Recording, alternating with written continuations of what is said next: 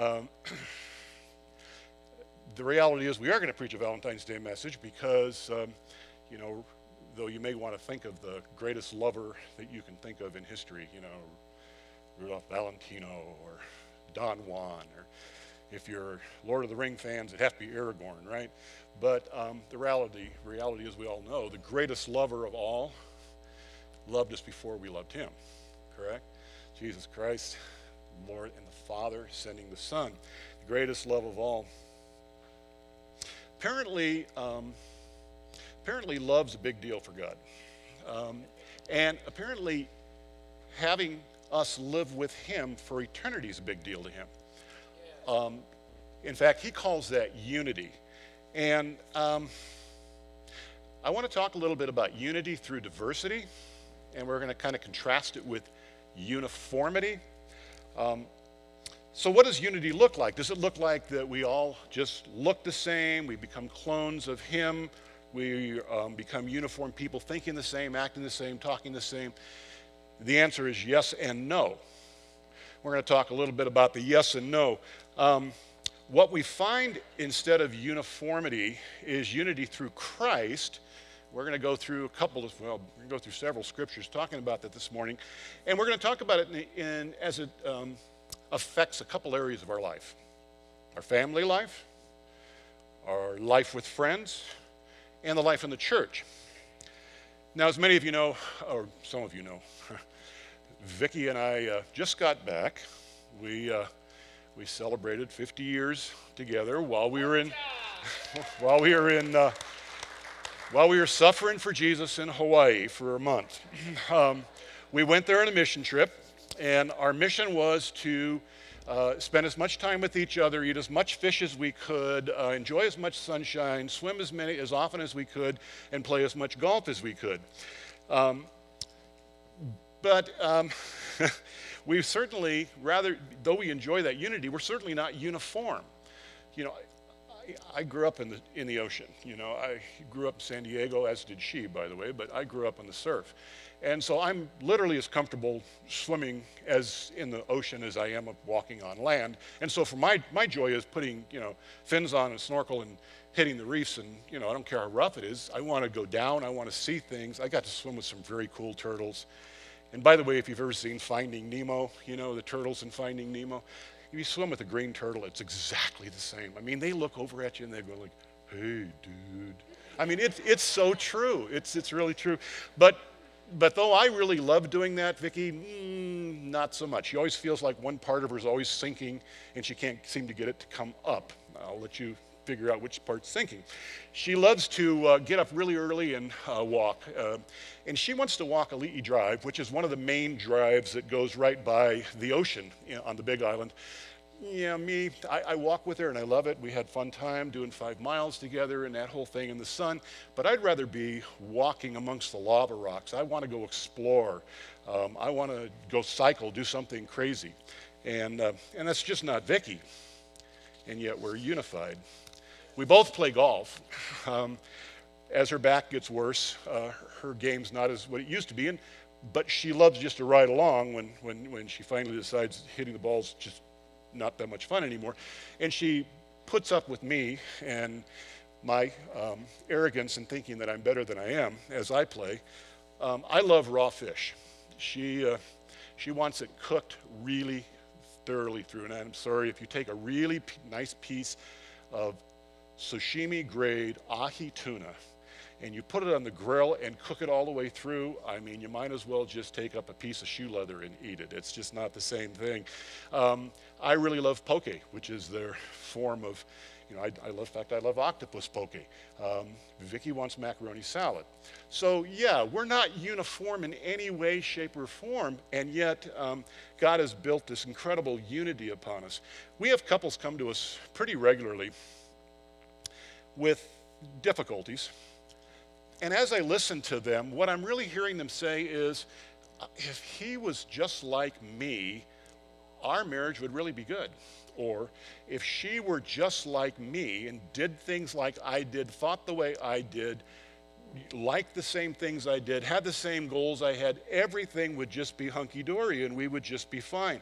And and the reality is, um, there was a great book written years and years and years ago um, called uh, Thank, Thank God for Your Incompatibilities. And though incom- being incompatible, um, really the definition of that is uh, unable to live together harmoniously, God says something totally different about that. And what he says is that your weakness is her strength, and her weakness is your strength. And because of that incompatible relationship that says the two become one, see, God's idea of unity is not uniformity. But let's don't just talk about marriage, because as you guys would know, I could spend the rest of the morning and probably next week as well talking about marriage. Let's talk about another area of our family life. How about your kids? How many of you grew up trying to be just like your dad? Now, of course, if your dad was a man of integrity, that's a good thing. Um, but, you know, some of you grew up and your dad was a bloodthirsty hunter, loved to see things and poke holes in animals.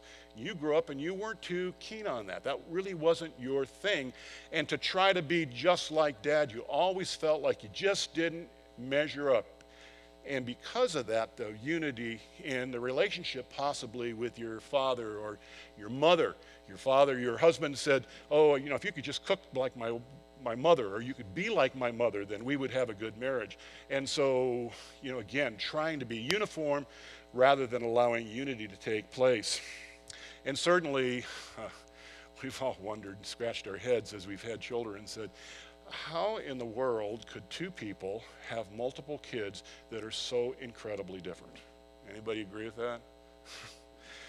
God blessed us with, um, with four children. One of them is ours by, um, by blood. The other three God brought into our life at various stages in their teenage years, and, uh, and they became ours. And our last two kids were actually brother and sister, and they came to live with us in their early teens.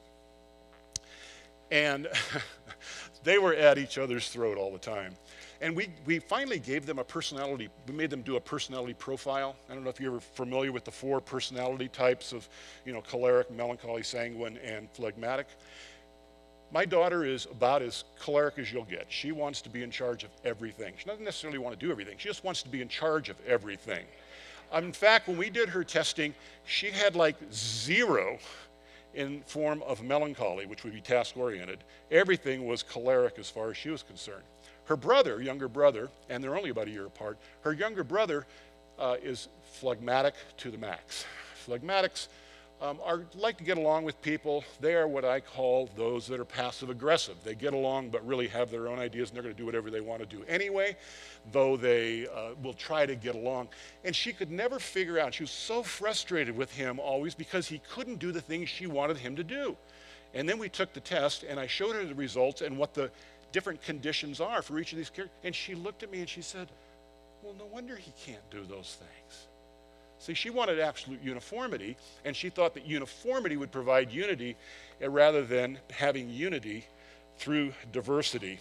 Is it possible that we can have unity in families even because of diversity? So there's this wonderful scripture that um, is in the book of Ephesians. Paul's talking to fathers, and he says this Fathers, do not provoke your children to anger. And then the amplified version kind of likes to clarify that a little bit.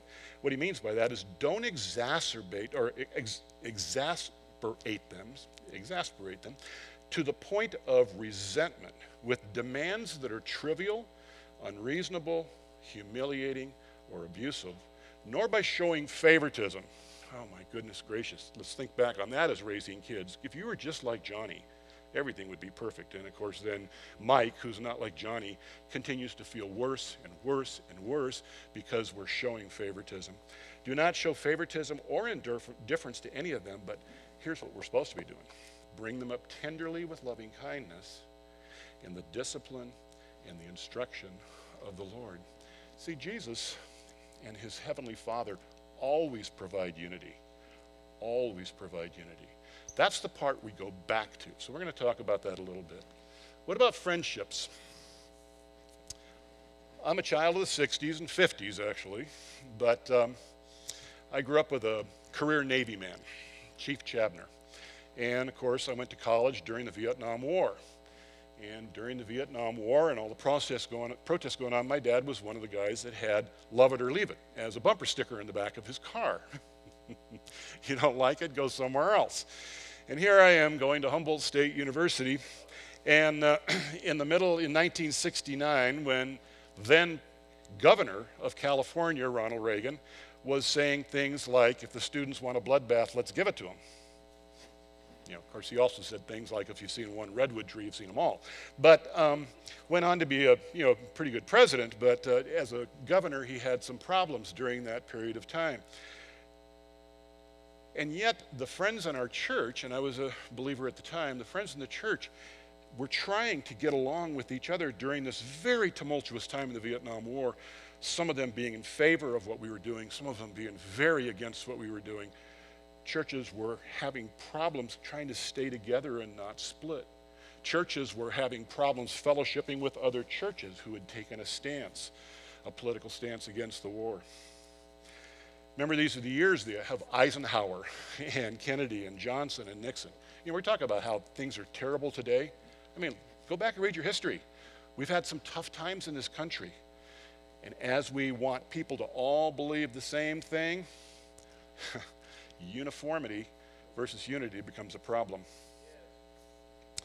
Um, while we were in Hawaii, we like to go to Living Stones Fellowship, just an incredible fellowship on, on the Big Island. And the guy named Bill Barley's been there for many, many years. We've grown to love his teaching. And he actually brought it very, um, very current to this time we have right now, as Scott spoke about several couple weeks ago about the change in administration. One of his long term church friends actually said to him, If you support this current administration, we are no longer friends. Seriously? Because we can't agree on issues of the kingdom of this world? I'm going to separate with you as a brother for the kingdom of God? Uniformity versus unity? In the fifth chapter of the book of, of uh, Joshua, uh, there's an interesting story. I'll give you a little background, then we'll read what I think is an incredible scripture. Um, you know, as you know, the children of Israel, they've been marching around the desert for 40 years. They're, they're not, they had, they'd made some really bad choices, even though God had given them everything they and delivered them. They made some very bad choices. And bad enough that God said, this group of people aren't going to enter into the promised land. So you're going to march around long enough that the people who are non believers will pretty much die. And so they cross the river and they head into the promised land. And what Joshua has now are a group of young men who haven't, you know, they weren't part of that original rebellion, but they also haven't been circumcised. And so God says, I need to form a new covenant. So he says, gather all the men. And all the guys in the room said, ouch. And we're going to circumcise all the men at once. Scripture says, then they rested for several days. I love that one. But while they're resting, because Joshua probably was a man who had been circumcised in the, in the, prom- in the, in, in, in the desert, because he was a man of, of faith, walking with Moses.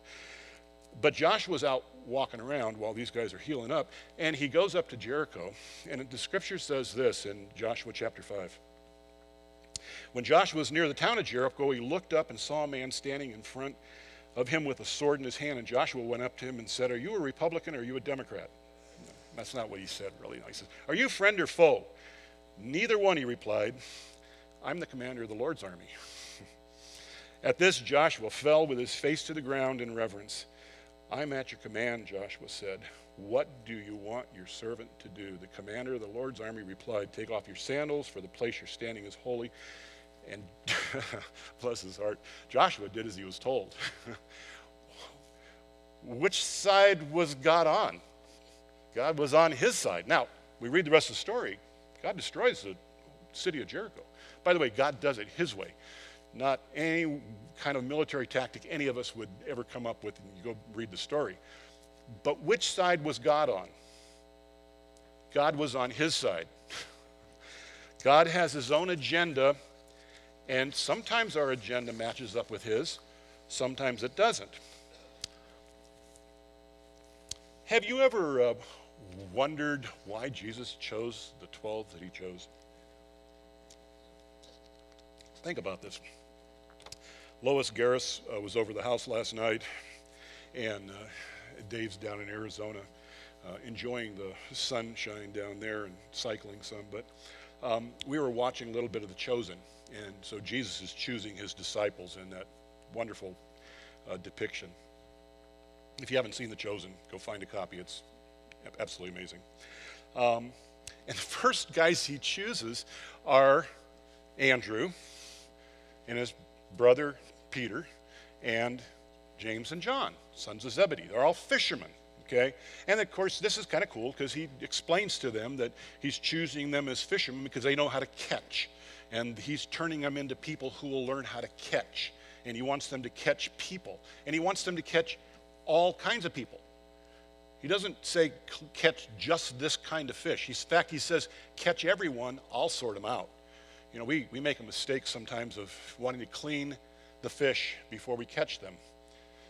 We want to clean people up before we catch them. God doesn't tell us that. He says, go out and catch people. I'll do the cleaning. And so he chooses a bunch of fishermen. Now, these guys are not exactly Bible scholars, okay? They know enough Judaism to get along. They know how to, you know, how to keep Shabbat, but that's about it. But they're crude.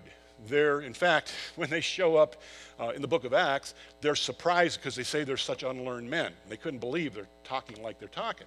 But he chooses these four guys to begin with. Then he goes and he finds this, or this guy named Philip finds him and then Philip invites his friend Nathanael. And Philip says to Nathanael, he says, We have found him of whom Moses and the law and also the prophets wrote, Jesus of Nazareth, the son of Joseph. This guy's a studier of the scripture. He knows his Torah. And even though Nathanael ends up making this kind of racial slur of like, yeah, can anything good come from Nazareth?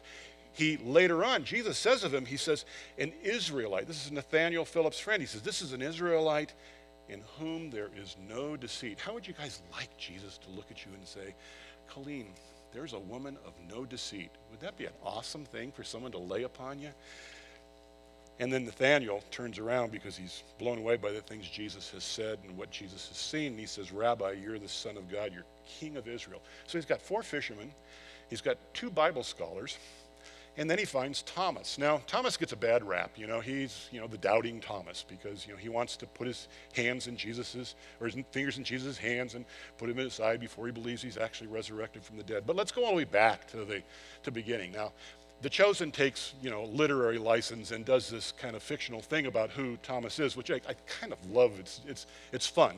He believes he's, he kind of portrays him as the wine merchant and the caterer for the wedding in the Cana Galilee. So he's this guy who's he's fact oriented. He, uh, he believes what he sees. That's it. That's his faith. He believes what he sees. And so, you know, you got to get things together. You got to know how much wine there is. You got to know how much food there is. And so what happens? They run out of wine. Boy, that's tough with a guy who's very fact oriented, isn't it? You run out of wine, and Jesus performs this incredible miracle. And and if it were Thomas, he would get to witness this incredible miracle. Now, this is a guy who is, he's all in. When Lazarus dies, he says, let's go to Bethany, we'll, let's die with him. I mean, he, this guy's all in. He also is the guy who wants to ask the questions that nobody else wants to ask. My wife likes to read Philip Yancey. I think that's why she reads it. Philip Yancey asks questions that we're all afraid to ask. And so, what does he say when Jesus says, I'm, I'm taken off? And and um, he's, but Thomas says, I don't know the way. He says, We don't know the way.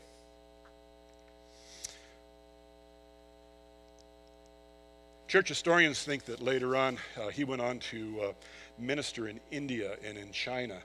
And uh, I have to believe that this is a man who, who, who experienced what it was to touch the prints in his hands and his side. He was someone who could go and speak to the mystical in India. So now he's got Thomas. He chooses Matthew, he chooses these two diametrically opposed people Matthew, a tax collector, and Simon the zealot. Matthew, the tax collector, is hated. He's outside of Judaism by now. They've cast him out pretty much because he has sided with Rome. He's a tax collector. Simon the Zealot, he's a guy who wants to overthrow Rome militarily. And so now we have this Democrat, you know, who is big government and collects taxes. And we have this Republican who wants to uh, make Israel great again, and he wants to, uh, you know, I know, it's taken a lot of license. What can I say? But the, but the fact that, that God takes these guys who are not uniform in any way in what they believe, and he pulls them together through his power of unity is an amazing story. And then he chooses Judas Iscariot. Come on, really? Judas Iscariot? Now, he's also probably a zealot. He probably also believes it's obvious through the story and even through his betrayal that he's looking for an earthly kingdom. He's really fine as long as Jesus is going to set something up and he'll be part of the goodies. He'll be part of the, hierarchy and Jesus' new kingdom on this earth. So Jesus sets up all these guys. And of course, you have everybody else that he chooses He goes out and finds the prostitutes, goes out and finds the other tax collectors, the sinners, goes out and finds a Roman centurion. Really? Another, a Roman? He even accepts Pharisees like Nicodemus, Joseph of Arimathea. What do we make of this diversity? Wouldn't it have been a lot more effective to go out and find a whole group of guys who were already good friends, who already believed everything the same, understood everything the same, and then he made them into this, he took this unified group and then just used them. That would have been the way I had done it. Now, how about the day of Pentecost? That's another great one, okay? So we show up on the day of Pentecost, and Peter's preaching, and here's who it says he's preaching to Parthians, Medes, Elamites, Mesopotamia, Judea, Cappadocia, Pontus, Asia, Phrygia, Pamphylia, Egypt districts of Libya, Cyrene, visitors from Rome, both Jews and proselytes, members of the NFL, and Arabs. Remember, it says up there Cretans? That's members of the NFL. So, um, see the pictures, it really covers the whole area up there. Again, do you think those people who came in were uniform? Do you think they all had the same culture, same language, same beliefs, same politics, same race? What do you think? Or do you think it was an incredibly diverse people who, when they heard the gospel, 3,000 get saved the first day? See, God creates his own form of unity through diversity. So, is unity then that important? Well, let's take a page out of Paul's letter to the Corinthian church. Let's talk a little bit about that because that's an interesting church. It's a church that is in, as you know, the Grecian area. It is um, church really affluent, um, a lot of trade, uh, full of different religions. Unfortunately, uh, they did a lot of temple prostitution. In fact, if you were called a Corinthian woman, that was actually a, a derogatory term, meaning you were a loose woman. Um, but it also included, by the way, a politician, Erastus, who is the treasurer of the city of Corinth, actually becomes part of the church there. Gentiles, slave, free, men, women, rich, poor, Jews, all part of this church in Corinth. And Paul plants the church, stays there 18 months, gets them on board, kind of gets them really kind of squared away, and he takes off. Four years later, he starts hearing that they've got a mess going on. They have kind of devolved back to doing things they used to do. And you have to ask yourself, why, in fact, would they be doing this? I mean, they were doing things like they'd inc- started including the, the kind of infidelity and the kind of sexual uh, perversions that, that was in their city. They didn't try to incorporate it or just wink at it in their church. They, uh, the rich and the poor were at odds such that the rich were gorging themselves at their love feast, the communion times, and leaving before the poor would even show up and have nothing to eat. They were, they were starting to actually sue each other in courts, take them brothers and sisters before a court of Rome. It just it was it really gotten off. But why did it get off? That's the question. How did they get that way in four years?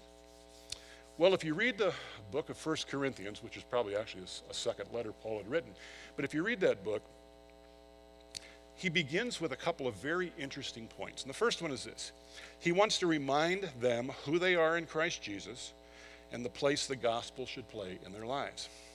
And he describes their divisiveness and their division as the root of all their sin. They seem to have taken up faction camps of uniformity rather than focusing on maintaining the unity of spirit in the bond of peace, as he's later to tell the Ephesians. And here's what he says in first chapter, First Corinthians. I always thank my God for you because of his grace given you in Christ. For in him you have been enriched in every way with all kinds of speech, with all knowledge. God thus confirming our testimony about Christ among you.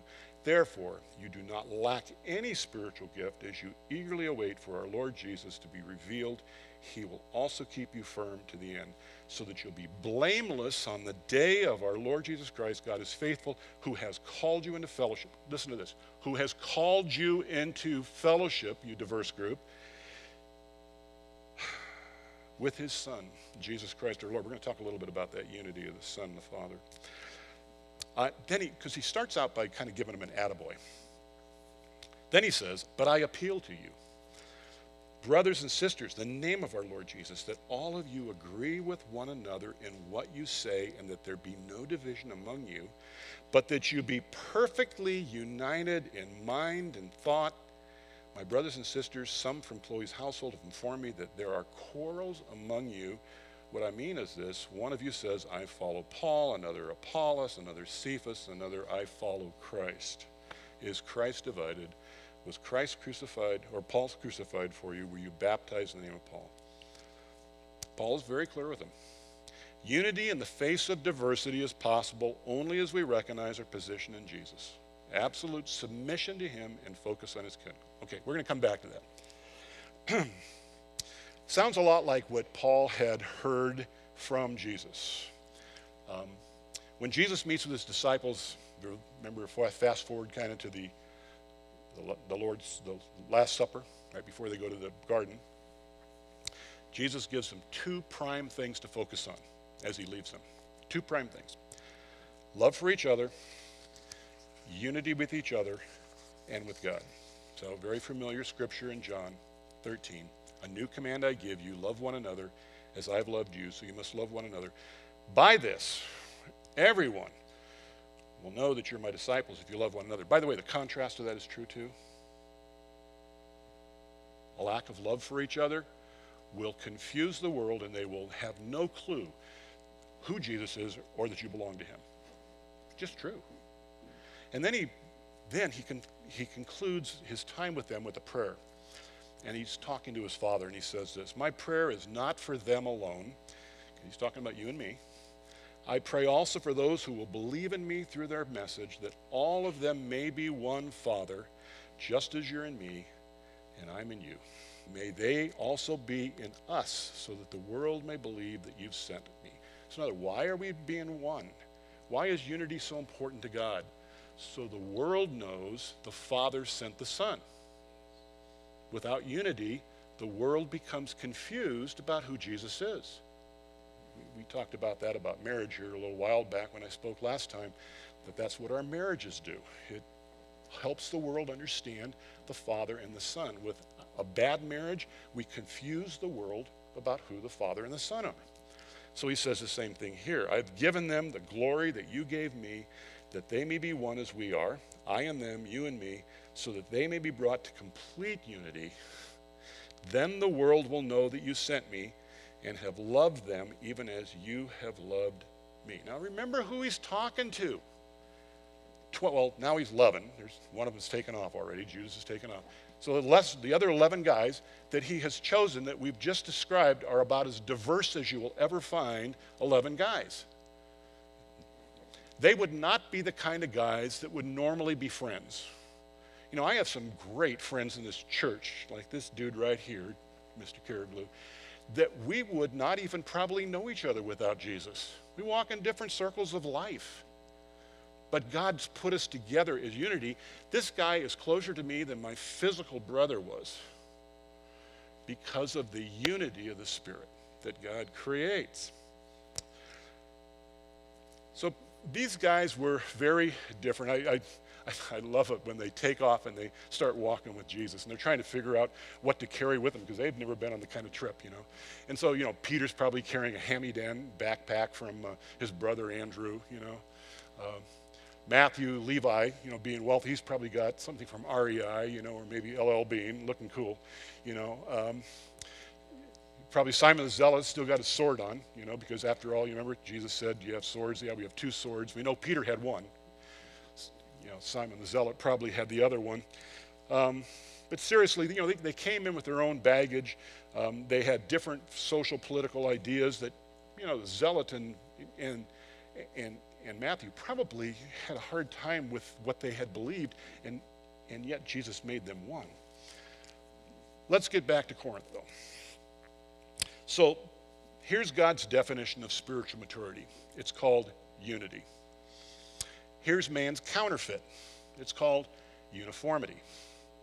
We all got to look the same. We all got to be the same. And that somehow we think mimics unity. So I think this is best depicted for me. This is sad. Um, if you go to West LA and amongst the Hasidic community in West LA, Hasidic Jews, you will find those that go to synagogue will all dress exactly the same, identical. Same black coats, same. They just look, they look like clones walking down the street. In fact, you can tell which rabbi they follow by the hat they wear. The different headdresses depict the different rabbi they follow, which I guess would be okay, except that they do that because one synagogue will not fellowship with the other, because the two rabbis disagree on some minor point of scripture. See, that's uniformity, but that's not unity. And we see a little bit of that in Christianity too. Everybody wanting to be the same. Now, the problem they had in Corinth was this um, it was all about this teaching styles. This is crazy. And by the way, this happens today, okay? One's after Apollos. Who was Apollos? Okay, Apollos was this, you know, he was from Alexandria near Egypt. Uh, you remember the big library they had in Alexandria? So he, he, probably was really, really schooled. Apparently, a very good order. Probably when you sat under Apollos, it was kind of like being under Robin Maxim. You know, you, you felt like you were going to a university class. and that's, that's the kind of teaching you got. You know, and then you had people like Cephas, which probably was Peter. We don't know for sure, but probably Peter. And Peter had come from this very Jewish perspective. And so he probably was like a Calvary teacher. You know, he, he taught right, you know, verse after verse after verse. That's what Jews do. They go from one end of the scripture to the other, and they do it yearly. So, you know, maybe maybe he was focusing really on just just that written word. And then you have Paul. Paul's like our pastor Scott. He's just willing to take anybody and tell them who Jesus is. And uh, he was out there amongst the Gentiles, people that had no clue who Jesus was, and he introduces them to who Jesus is. And then, unfortunately, there's a group of people, and we have them today, who said, Well, I don't need to follow anybody. I follow Christ. As if that's somehow what they're saying is, I don't really like authority, so I'm my own authority, and I'll just follow Christ. But regardless of what these people did or they taught differently, and because they taught differently, it was kind of like this badge of honor you wore. I, I, used to love it. We went to, Vicki and I went to Church on the Way with Jack Hayford for two years, sat under his ministry. And he, if you don't know who he is, he's probably one of the better teachers we've ever seen in our century. Um, people, were, people were snobby in LA because they liked the idea they went to church on the way. It sounded cool, you know. Church, I go to church on the way. And in fact, it was so funny. Um, there was a whole group of pastors who came out being discipled by Jack Hayford, but they thought that the way to be like Jack Hayford was to look like Jack Hayford. And you saw them, and they'd hike up their pants just like Jack Hayford. They would do things just like as if that uniformity somehow was, was there was power there. But Jack would stop the church and he'd say, you know, if you guys really want to, if you really want to follow Jesus, he says, forget this church in the way. Tell them you, tell them you, you go to the first Four Square Church of Van Nuys, California, the one that was started by a woman named Aimee Semple McPherson. If you're proud to do that, he says, then you're following Jesus. Because what he's saying is drop the pretense. Quit trying to act out and go back to Jesus, the reason that we all are here.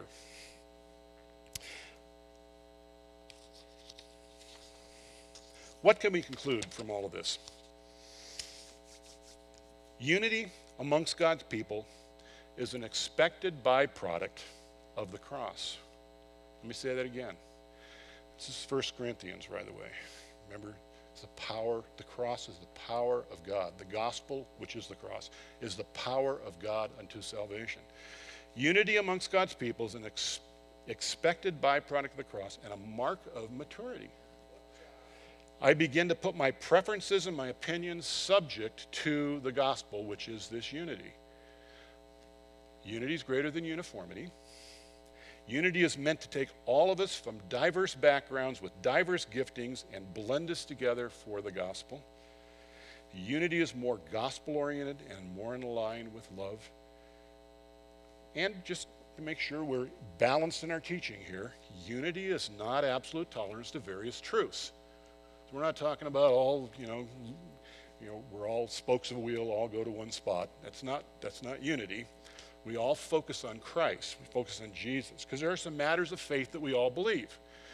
We believe that he is the ransom for our sins and only through his redemptive blood are we saved. That is not something that's up for, you know, negotiation. We are saved by grace. It's a gift of God, not by works, lest any man should boast. Grace is saving. And we believe that once that takes place in our lives, you should start seeing a difference in people. We should start looking different than the world, okay?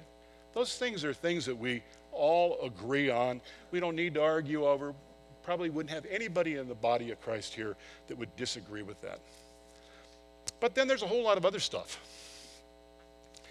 And some of it's based upon the baggage you have, some of it's based upon what you've previously been taught, some of it's based upon um, the fact that you're growing from glory to glory to glory. So you're not maybe at the level of maturity as your brother or sister in Christ yet. And Paul talks about that in the scripture, and he called, he, he points out a couple of areas. One was this whole deal about meat sacrifice to idols, and the other one was he starts talking about ceremonial rites, holy days, even circumcision. The people were using these within the church of Christ, they were using these as separators, points of division, and not allowing unity to take place. Now, there's other examples in our current time. Do you know that there's actually churches that divide over how you do communion with the type of cup you use? I'm sure they are not real keen on these new ones we do that, you know, have the that half of the older people can't open, the ones you try to pull the top off of. You get the whole thing. You end up with the wine before you get the bread, and, you know, and you can't do that, no. So, uh, but the scripture says Jesus took the cup and blessed it so people, oh, got to be a one cup church. And I'm, I'm not kidding on this one. To all drink from the one cup. If you're not, you're not doing communion. How about taking of offerings? You know, some churches, got to pass that plate, you know, because that's where all you've set yourselves. No, some put it in the back of the. We have churches that actually divide over these super things. Drinking of alcohol, whether it should be or shouldn't, even though Jesus, you know, he's, he's performing a miracle at Cana, but we argue about it. Um, types of worship has become a big deal nowadays. You know, this worship's holy, this worship's not holy. And because of that, now, now we can have different opinions of this. That's, that's okay.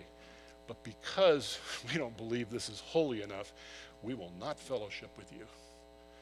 Wow, are we going to surprise when we get to heaven and they're there? Used to be a joke that we used to tell about a church that I used to attend that sings only a cappella. And when you get to heaven, they were behind a very tall wall. And he said, and so the guy gets to heaven and he sees, he hears this non instrumental music going on, four part harmony, going on behind the wall. Who's that? Well, that's the blank blank church. They wouldn't be happy if they thought somebody else was up here. So I had to put them behind a wall. How about uh, whether your kids can watch Harry Potter movies or not? Man, I've had people just quit talking to friends in the church because of that. How about yoga? You know, whether it's spiritual or not. You know. Now, I, I you know, I can, I can understand some of that. What I probably all agree on is whether you were, should wear yoga pants in public, especially men. Okay, that I think we probably could do. Okay. And then, you know, we have this whole thing with, with political thoughts too, on whether we should or shouldn't. Now, again, we have this wonderful scripture that Paul has in uh, Romans 14. Accept other believers who are weak in faith and don't argue with them about whether you think they're right or wrong, or whether they think they're right or wrong. Um, in other words, as you're growing in your Christian maturity, you, I don't know about you, but as I've read the scripture, I've changed some of the things that I believe because, frankly, the Holy Spirit reveals new things in the scriptures like, oh, I didn't see that before. Oh, man, I didn't notice that. But you're going to disfellowship me or not fellowship with me because I haven't believed that yet. I don't get there yet. You're going to force me to believe something I don't believe yet. Paul, by the way, makes a huge argument about that being really a bad idea. Don't argue about disputed matters. You can discuss them, but don't allow it to cause division. God is sovereign. And we know how the story concludes. Now, what takes place between the end and now? Okay, we got a lot of things to still discuss, but I love this line. You may or may not want to put it on your mirror in your bathroom. The longer it takes people to figure out where we stand in politics, in all likelihood, the more faithfully we were preaching Jesus. That's kind of what my life's about. I'm a citizen of the kingdom of God. That kingdom of God is eternal. I'm going there. By the way, so are you. But I'm going to live like I'm going there. Okay? That means that there are things happening in this world today that are really disappointing, really discouraging. Kind of like not yet under Nero, but we're starting to go there. Okay? When Paul talked about, you know, being obedient to the government, we got to remember Nero was in charge. That just that that blows my mind. Still have to kind of work that out. I'm not sure I'm there yet. But we live in a wicked world. There's no doubt about it. But I am not a citizen of that world. Yeah, I'm a citizen, I'm an American citizen, I vote, I do all that kind of stuff. But I'm a citizen of heaven. I'm a citizen of the kingdom of God. And those are the things that drive my life. And anything that prevents me from sharing that with my neighbor, I am going to cast aside as, it, as something temporal I don't need to waste my time with. I don't need to clean the fish before I catch them. I just need to act as if I'm part of God's kingdom. I'll conclude with this. There really is a conclusion. Yeah, I'll conclude with this. As we become older in the Lord, we sometimes think that our maturity, um, that our opinions are actually um, equal with maturity. That's not true. Opinions don't equal maturity. Um, in fact, opinions a lot of times are opportunities for division instead. But true wisdom and maturity is being able to be a dispensers of grace. That's who we, that's who we are. And this scripture out of uh, James, this is one that we should be putting probably taped to our mirror in our bathroom to remind ourselves. The wisdom from above is first of all pure. It's also peace loving. It's gentle at all times. It's willing to yield to others. It's full of mercy and the fruit of good deeds. It shows no favoritism, always sincere. And those who are peacemakers will plant seeds of peace and reap a harvest of righteousness. Amen. Amen. So, whether that means that this unity um, needs to be rekindled in your marriage, whether it means this unity needs to be kindled in your relationship with your children, with your friends, with the body of Christ, allow His guidance to allow you to speak with true wisdom, as described by our brother James. I'd like to conclude uh, in prayer with this. Uh, this was part of a devotional I had a couple days ago, and it just, it really grabbed a hold of me. It's out of Psalm 51, which we're very familiar with, created me a clean heart. But this is how the writer wrote it. She said, If you're anything like me, you live with the sensitivity that the attitudes of the world can start to rub off on your heart and have a negative impact on your spirit. Once in a while, we just need to ask the Holy Spirit to take his pressure washer of grace and blast off the gunk. I love David's prayer of repentance in Psalm 51. In particular, I've always been attracted to the 10th verse where he writes, Created me a pure heart O God, and renew a steadfast spirit with me. What a great prayer for us all to pray. God, I don't want any of this world's residue to build up on my spirit. I want to live freely and love completely. Wash me, cleanse me, make me shine. Amen. Find a piece of paper while we're while you're breaking up or as you're heading home, as you're talking in the car, and say, okay, I loved what I heard, some of which I loved what I heard. And we're going to do something different in our family. We're going to do something different in this friendships we have. We're going to do something different in the relationship we have in the church. We're going to do something different as we focus on the kingdom of God rather than the kingdom of this world. Write it down. Pray over it. Amen? Let's pray. Thank you, Father God. Thank you for being holy, Father God. Thank you, Father, for calling us to be holy. Mind blower. Thank you for taking us as diverse people, Father God, and making us into a body of Christ.